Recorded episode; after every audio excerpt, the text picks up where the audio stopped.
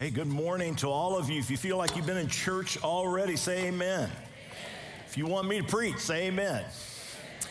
If you want me to preach quickly, you got to say amen all the way through the message, all right?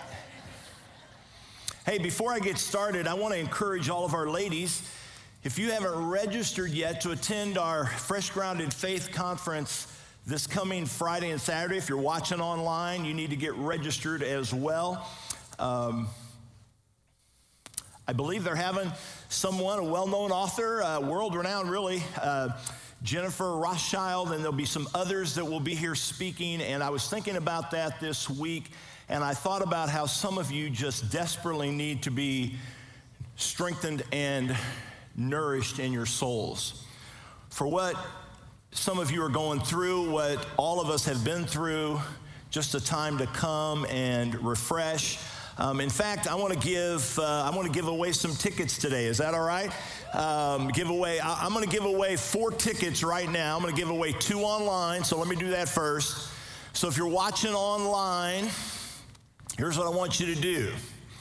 Uh, the first two ladies that uh, post online, you just post on their fresh grounded faith and the tickets are yours. Fresh Grounded Faith, the tickets are yours. We'll contact you tomorrow and uh, we'll let you know who our winners are, but uh, go ahead and do that. And if you're in house, um, then what I want to do is I'm going to give uh, two in house today. I was going to do this to, uh, uh, if you have not registered, um, yet, then as soon as the service is over, I mean, like, as soon as it's over.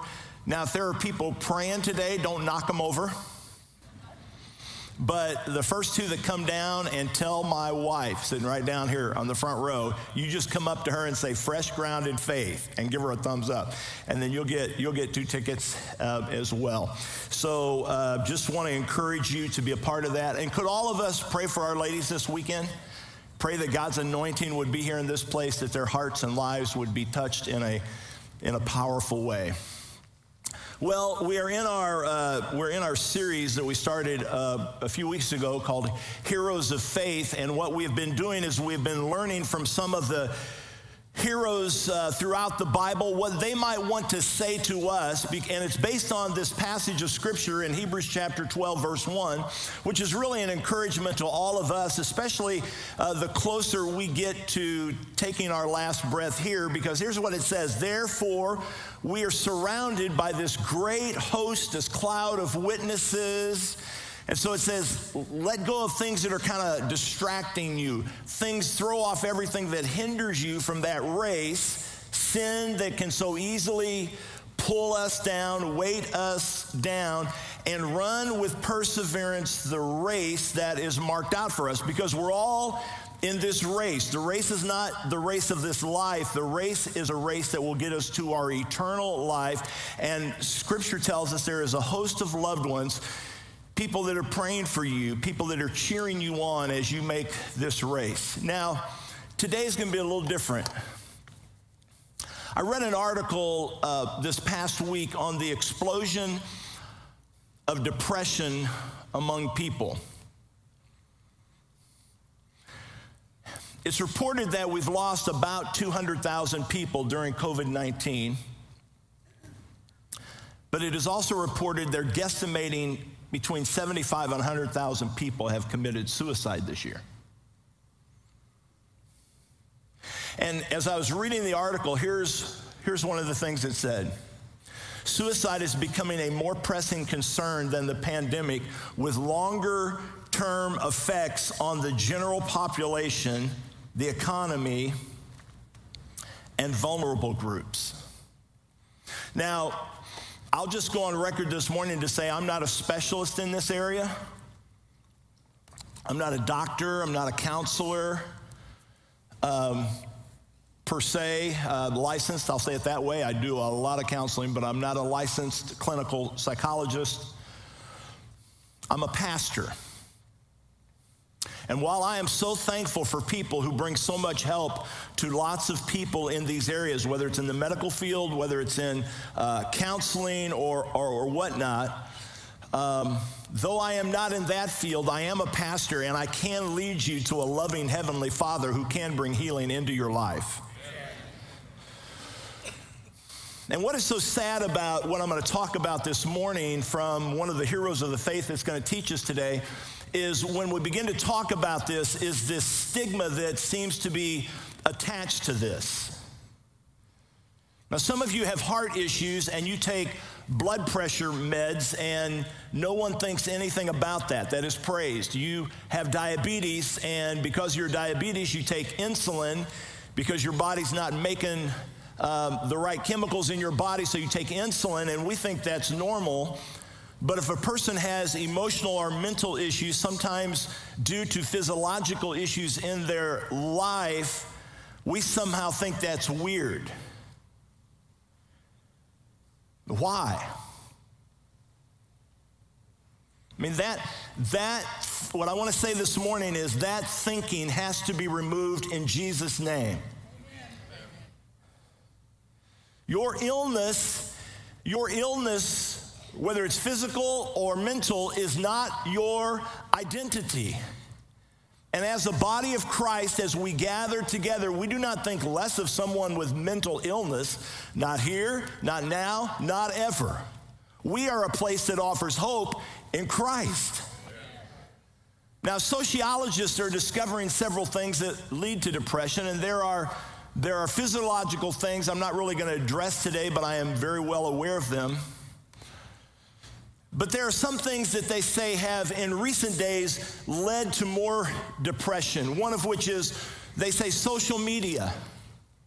I agree. A constant measuring of ourselves against uh, all the others that we see, or a constant barrage of negativity that is fed into our minds. Every day it is depressing. And then we've got this whole um, unhealthy behavior that a lot of us have where we're like looking at other people's posts and we're like, well, they got more likes than I got, and they got that, and their life is better, and my life is awful. Here's another one they said cell phones. The constant looking down, staying down, it disengages us from other people, disengages us from conversations at tables. Just go to your restaurant today and leave your phone in the car first. And then go in, and while you are sitting there eating, look around and see at how many people are doing this and not doing this. And they say because of that, and because now of cell phones, and we have this 24 7 availability of all this stuff, we become more and more disengaged from people. Another one they said was social stalking and attacks. I mean, um, our kids are dehumanized every day. All of us often feel worse after we read through stuff than we did before because of social media. I watched this, uh, I say this to great shame. I watched uh, this past week, and I've done it several times, and finally I have disengaged from pastor groups, some even in our own denomination, and someone will post something, and the next thing you know, it turns into this battle of berating one another and just pure evil as far as I'm concerned. I mean, people just constantly tearing each other down. By the way, be careful what you post. Some of you don't have this in your Bible, so I thought I would throw it up for you today. Ephesians 4:29, do not let any unwholesome talk come out of your mouth. I'll just paraphrase it, or through your fingers but only what is helpful for building other people up. How many of you know you don't have to post everything you think? A good rule of thumb, you're like really fired up about something, wait 24 hours. Give the heat time to cool down. What if we just lived like this? And then the last one that I'm just going to share, there's, there's so many others, but COVID 19, and that's like a, well, duh. I mean, this, this one alone has exacerbated these issues and tripled, they say it has tripled depression and suicide rates this year. And the way so many people deal with all this stuff is they seriously consider, and some do, take their own lives. Did you know that one million people last year took their lives by way of suicide?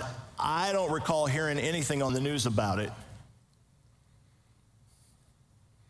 50,000 in the USA, and they're predicting that will be two to three times that amount just this year. And I think about this, and I think it is crucial that we talk about some of this stuff in the church. I think it's crucial that our kids know about this. I think it's crucial that you know about this. And I think it's crucial that we get stuff out and not feel uh, badly about it or hold back because of what somebody might think and how we as a church ought to be more loving and kind and compassionate.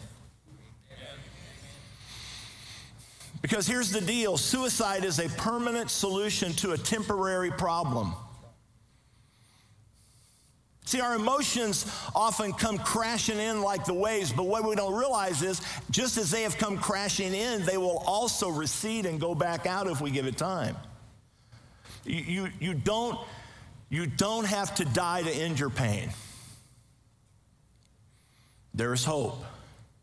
Paul said in 2 Corinthians we do not want you to be uninformed, brothers and sisters, about the troubles we experienced in the province of Asia. We were under great pressure, watch this, far beyond our ability to endure, so that we despaired of life itself.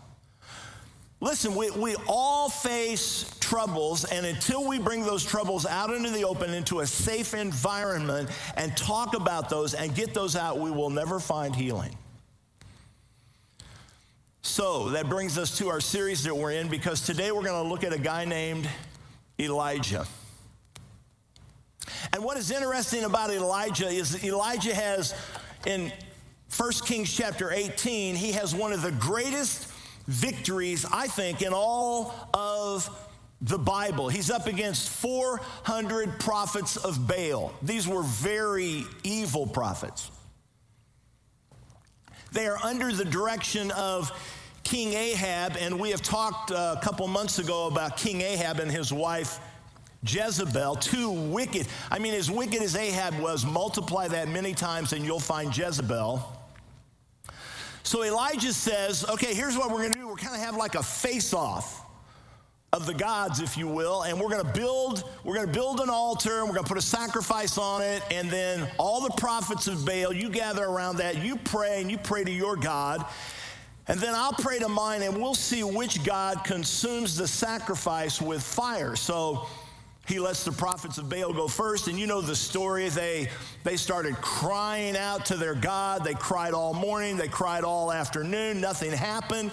They're just crying out, nothing. So when they're done, Elijah said, Now pour water on the sacrifice, because it's been sitting in that hot sun all day, and I want to make sure that that there is no doubt who, who takes control of this fire and consumes this sacrifice. And so they pour water until water is just pouring off of it and trenches all around it. And then Elijah cries out to God in a very simple prayer. And you know the story. Fire of God came and consumed the sacrifice, lapped up all of the water.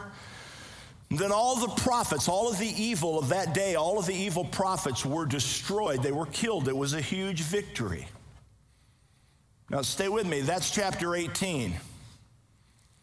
The greatest victory, I think, in all of the Bible, other than what Christ did on the cross. And then we come to the very next chapter, and there it tells us now Ahab told Jezebel everything Elijah had done, how he had killed all the prophets with a sword. So Jezebel Remember, she was a controller. So she sends a, a, messenger to Elijah that says, May the gods deal with me, be it ever so severely, if by this time tomorrow I do not make your life like one of them. So, after the greatest victory that anyone has ever experienced, he lets one woman's threat scare him to death. And what we will find next is we will find this prophet Elijah in a state of depression, wishing he could die.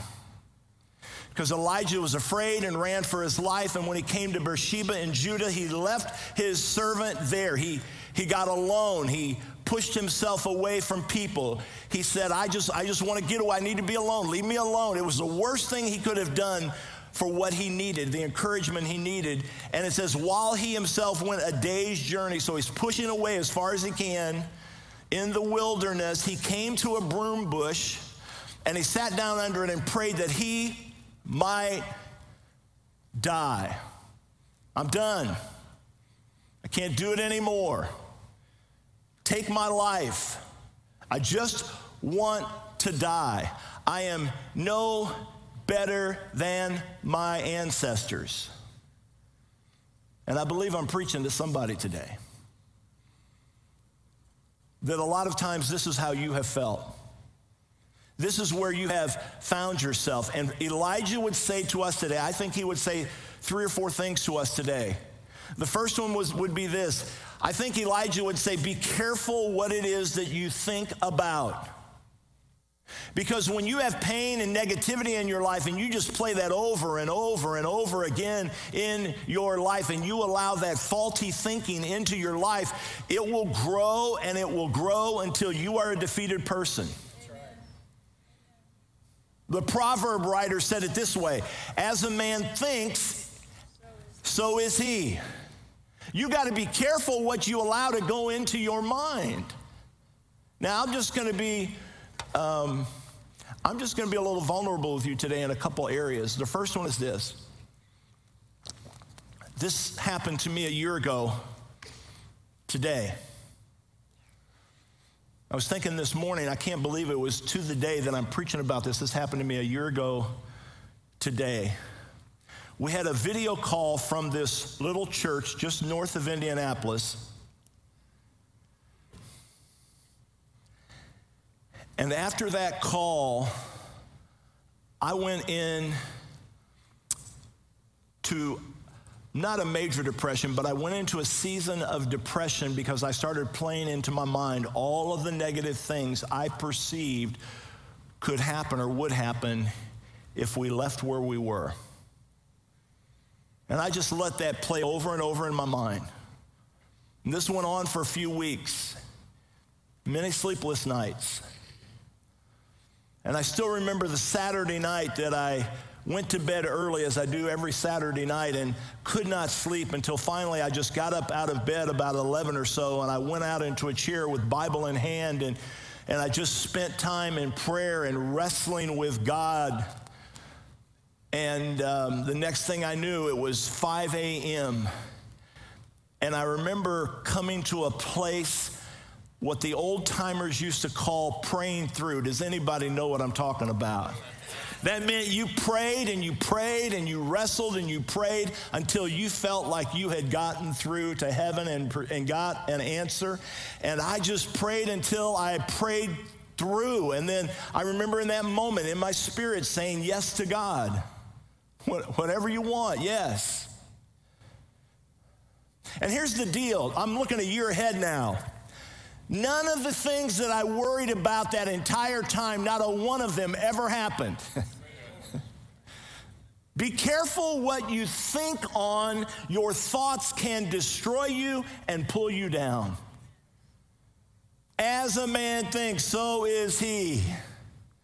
That's why, that's why Paul tells us finally, brothers and sisters, whatever's true, whatever's noble, what's right, what's pure, what's lovely, whatever is admirable. So he's giving you things to think on.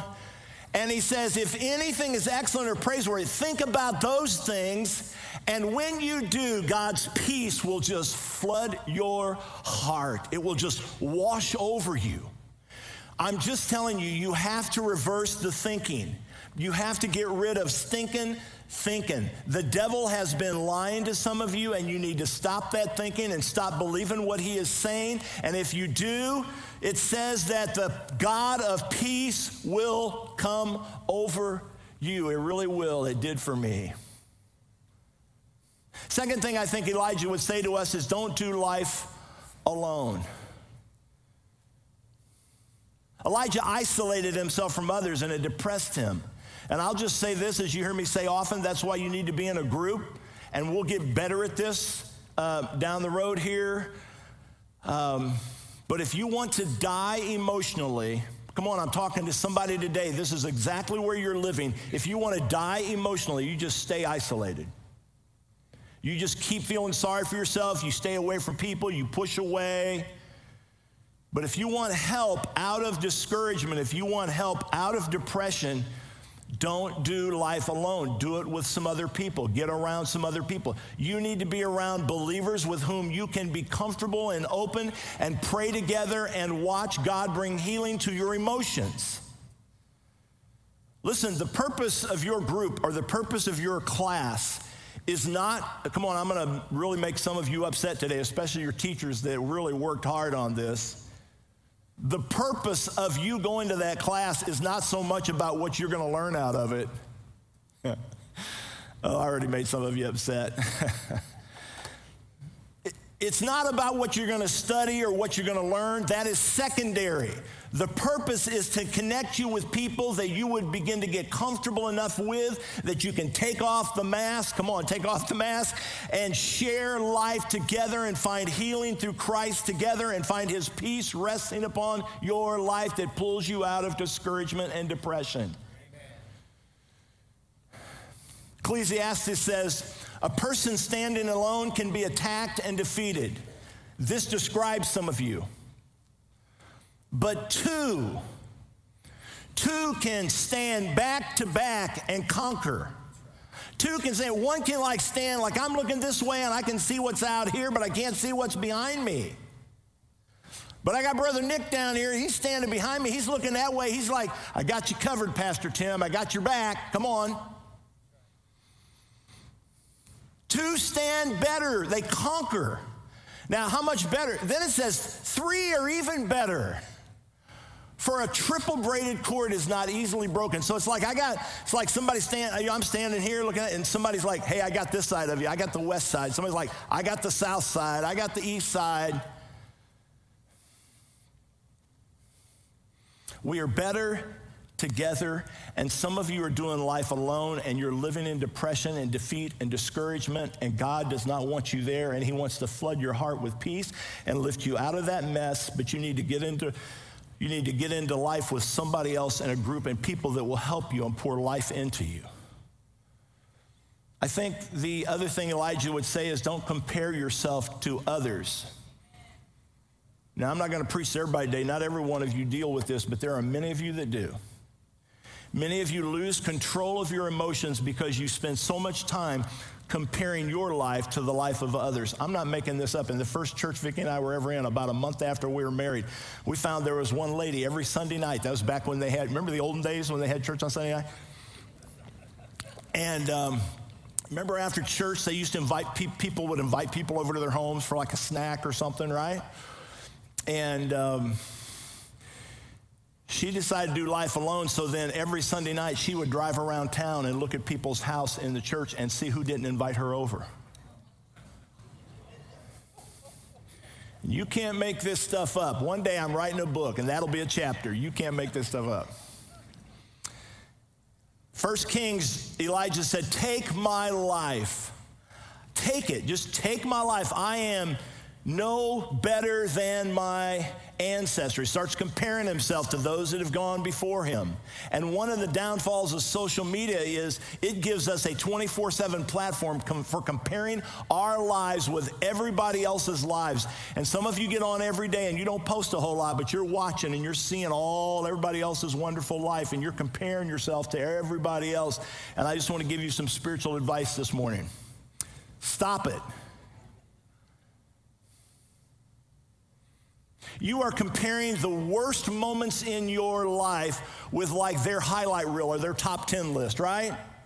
People don't get on, nobody gets on Facebook and posts a picture of their house that's in like a complete mess. Like 90% of the time, this is what it looks like. No, they just cleaned it up that one time a year and they took a picture and it looks like something out of a magazine. That's probably the only day it'll look like that. And they're putting that on there and you're seeing that um, or they're, you know, nobody gets on and shows like a picture of a pie they just baked and it was a total flop and they're taking a picture and posting. No. They're showing their very best, they're posting their very best, and we view that stuff in light of our worst stuff. And it's depressing. Do I need to open the altars right now and somebody come and pray? And what depresses so many of you and defeats you emotionally, spiritually, and even physically, I think, is that you spend so much time trying to impress and please other people. But here's what I want to tell you if you want to get out of your discouragement, you only have one person you need to impress, and his name is Jesus. Paul said, Am I now trying to win the approval of human beings? I mean, is that what my life's going to be about? Um, or am I to am I to try to please God? Or, or am I trying to please people? And if I were still trying to please people, I would not be a servant of Christ. Paul said, I can't be a people pleaser. I can't be a people pleaser and then serve God at the same time and be one that is filled with his joy, love, and peace. Stop trying to please other people and stop comparing your life to other people. And let me give you the last one. Elijah would say to us, Take care of yourself first. Take care of yourself first. Any of you have ever ridden on a plane, which I did uh, for so many years when I was consulting just every week on a plane? One of the things they say on every flight that I have ever been on is they will say, in case of emergency, an oxygen mask will fall from the sky, right? And then they will say this phrase if you have children with you, put your mask on first and then assist your children. Is that right?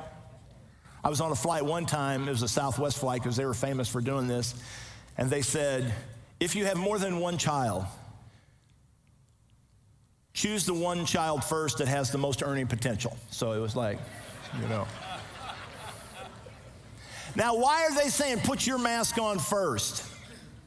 Because a passed out parent on the floor is of no value to their child.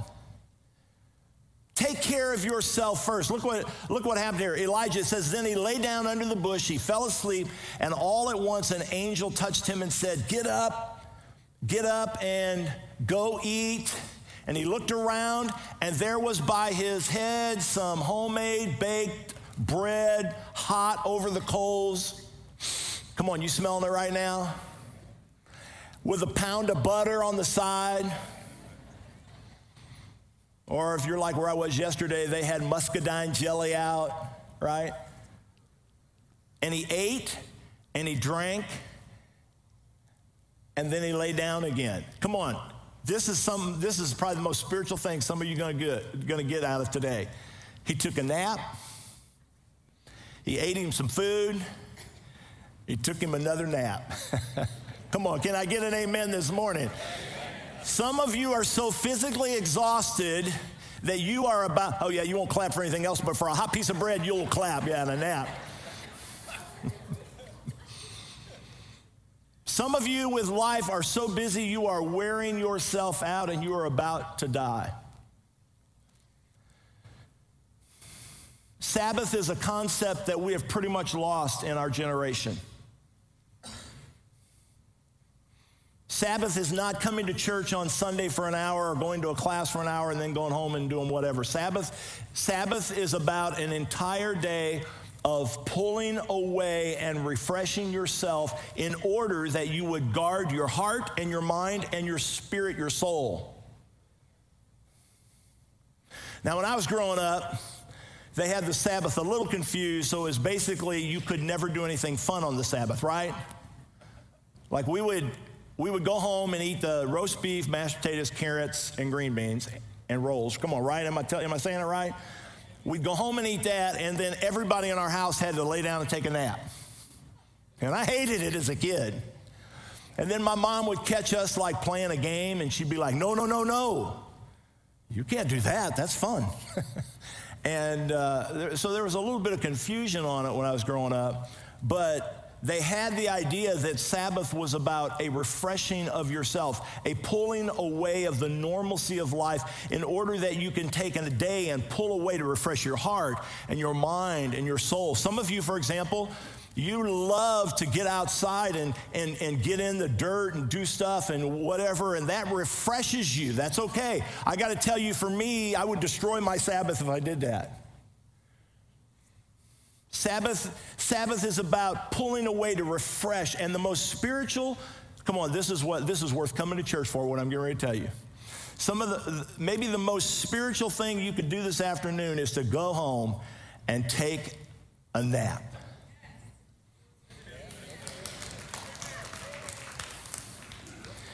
By the looks of it, some of you already got a head start on that.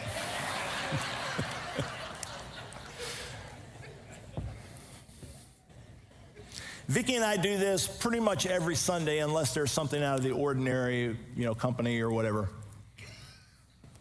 We go home, um, we'll either go out to eat or we'll go home and eat, and uh, this is pretty much our routine every Sunday.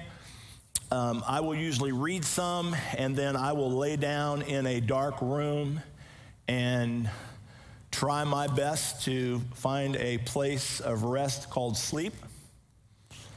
Vicki will go into our bedroom and she will turn on a Hallmark movie, and she will never see one word of that movie. She is gone. She just, she's out like a light. Sabbath is about a moment of ceasing from our labors in order that we could find rest and a refreshing. So let me just give you real quickly, and I'm, I mean quickly because I'm about done, four things that I think Elijah shows us how to get out of defeat, how to get out of depression, how to get out of discouragement, how to find rest for our souls and rest for our minds. Because there are some of you that are here today and you feel like life doesn't matter much. There are some of you watching online right now, and the truth is, you feel like your family would be better off if you weren't around. And I'm just here to tell you today, on the authority of God's word, that is a lie from hell itself.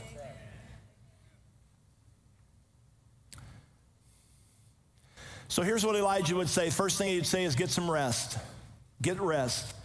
So many of you are an emotional wreck, and it's because you are physically a wreck because you're not getting the rest you need because you are doing too much and you need to take care of yourself physically and emotionally first. You just need to do that. You need to go home today and take a nap. All the problems will be there when you wake up. They won't go anywhere, they'll be there. Just take a nap. Second is be honest before God. I mean, tell God how you feel. You're angry, tell God you're angry. You're depressed, tell him you're depressed. You're, you're, you're scared, tell him you're scared. If you're lonely, tell him you're lonely. Listen, intimacy is always found in honesty. And you will find that in those moments, God Himself will draw very, very close to you. Here's one that I learned, and it was hard to worship God in spite of how I feel.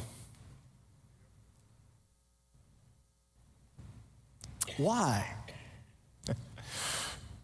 because scripture tells us that God releases his power when we worship him.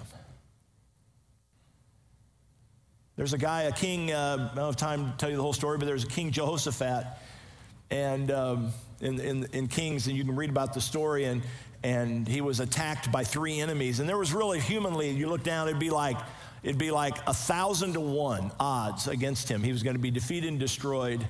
And scripture tells us one of the first things he did was he called the people together and he said, We are going to worship and pray to God. And then, you know, if you know the story, you saw how God supernaturally came and the enemy that was so overwhelming ended up destroying each other. And to do this, you have to shut the world out.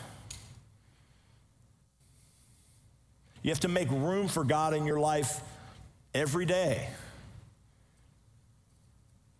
Sometimes people say, why do you get up at 4 o'clock in the morning or 4.30 in the morning or whatever? Why do you do that? Well, there, there's other reasons why we started it, but the reality is now we find it's a great quiet time and there's very few distractions, and it's a great time to do this. Spend time in the Word. Sometimes I'll put my earbuds in and I'll just listen to worship songs. We do this every day. And then Elijah would say this last one discover God's purpose for your life. And I wish I had time. I don't. My time is my time is out, but I wish I had time to tell you about this one because I think this is maybe the number one reason people fall into discouragement and defeat and depression is they don't realize there is a purpose for their lives. Your life is not an accident. I read a scripture this morning that said, God knew me, even in the womb, He knew me, which, by the way, is why we value life. And in the womb, He gave me a purpose. You being in this church at this time, some of you even recently, listen, it's not by accident that you're here. God has a purpose for your life, and He has a, a, mission to fulfill through your life. And the best thing you could ever do to help your mental well being is to discover your gifts and passions and serve in His kingdom. That is just flat out truth. Now, I'll just, this is the second area I'll just be vulnerable with you this morning. Um, several years ago, like I don't know, over 20 years ago, I went through about with depression for a long time. It affected my marriage, it affected my relationship with my kids, it affected my pastoring a church, and I did a really good job of trying to hide that from people. We had gone through a season of about two or three years with two very difficult staff situations that I had to deal with, and then because of it, I had to then step up and do some extra duties besides what I was normally doing, and that went on. You can do stuff for a short period of time, but this went on for a long period of time and it put great stress on me and it wore me down and i wanted to just quit ministry and walk away from ministry. I went to my doctor one day actually for something different and he um, looked at me and he said you doing okay? And i was like well yeah i'm, I'm all right and then he got a chair and i still remember him taking that little chair on wheels and he wheeled it right up and he got literally right in front of me in my face, and he started asking me a series of questions. And by the time that was over, and he had asked me all these questions, he looked into my eyes and he said, he said, Tim, you, you are in depression. And my response was, oh no, that can't be because I'm like Mr. Positive, I'm Mr. Outgoing, I'm Mr. Always looking, you know, ahead. And, and he said, no, no, no, you're, you're, you're in depression. He educated me and he talked about how stress affects something called serotonin in your brain. He educated me well. I learned a lot and and uh, he recommended time away and I even took medication for a short period of time to help boost some levels. My church board graciously gave me a 7-week sabbatical.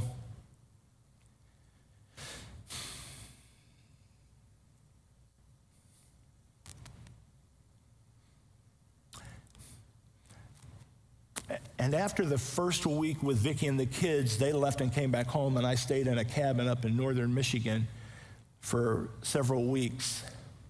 And it was just me and God. There was no one else. Now, here's what I did I got rest. I slept until I couldn't sleep anymore. I mean, I just slept. I got honest with God. I shared with Him frustrations, things that I was angry about. Um, and every day I spent time in worship, especially in the mornings. Sometimes I would go out on my boat and get in a cove and I would crank that music up as loudly as I could and I would just let that pour into my soul. And here, I, I remember this as if it were yesterday. I was sitting in the cabin and I had, uh, you remember back then you had, you didn't have the earbuds and all that. You had a boom box, you know what I'm talking about, that big old thing. And I had that thing going and I was reading and I was reading through. I started to say this is such a coincidence. I don't think it's a coincidence. I was reading through the psalm that Dean opened up with this morning, Psalm 121. He didn't know I was going to use it, and I didn't know he was going to use it. And I'm sitting down there on the front row going, oh my goodness. And I'm reading through Psalm 21, and about the time I'm reading through it, this song came on, which is based on Psalm 21 and I cranked the music up, and here's what it said I look up to the mountains, to the hills, I turn my eyes. Who will come and help me? can I find a place to hide? Oh, but the one who made the heavens and the earth has heard my call. The Lord will come and help me. He will not let me fall. so, when you are in danger, when by trouble you are found and your very soul is threatened by the evil all around, in all of your ways and in your troubles, great and small, now and ever after, he will not let you fall. And I remember in that moment, there was the glory of God. That's the only way I know to describe it that filled that room. And it washed over me from the top of my head to the bottom of my feet. And the peace of God flooded my spirit and reinforced his calling on my life. And in that moment, he lifted me out of a dark cloud.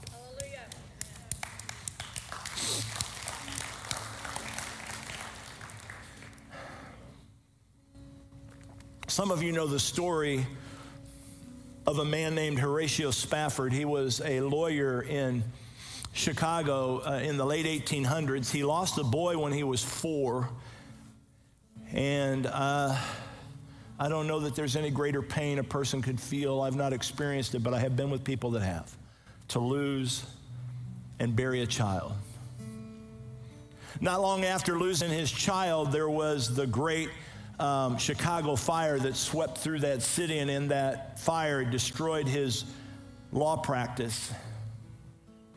He had a friend in England that called him and said, Why don't you come over for a time of rest and refreshing? And so he booked passage for him and his whole family, and the day or so before, um, something came up with a business deal that because of all the stuff with the fire and this business and so he sent his family on ahead and he said i'll follow in a couple days.